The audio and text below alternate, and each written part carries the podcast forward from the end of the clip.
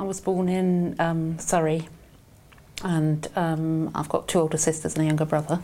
Um, I don't remember particularly learning any English as such, but um, I remember reading books with my parents. My mother always liked to correct us on how we spoke. Um, it's probably the only thing that I would say that I do remember about language as such. Um, we weren't allowed to say yeah, we had to say yes.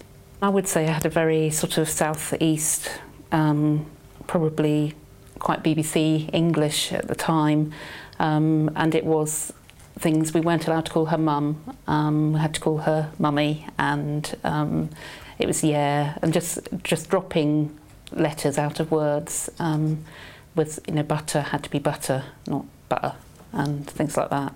I find I do tell my children to say things in a certain way, and I don't even mean you know I've said it before I've even thought, and I, I think it does it is a lasting thing because I I don't think you should judge people by how they speak, but people do. The realistically, I think people do judge you how you speak. When I left school, I um, went and worked in uh, insurance company. There's quite a few people there with Wiltshire accents, um, which was which. I mean, it's a really nice accent. I really like it. Um, but people do judge people by how they speak, and I think that um, it seemed like there were people thought that they were farmers. So if you made friends with people, then you introduced them to other friends that you had. It was thought they were they weren't as good, weren't as educated. I don't think.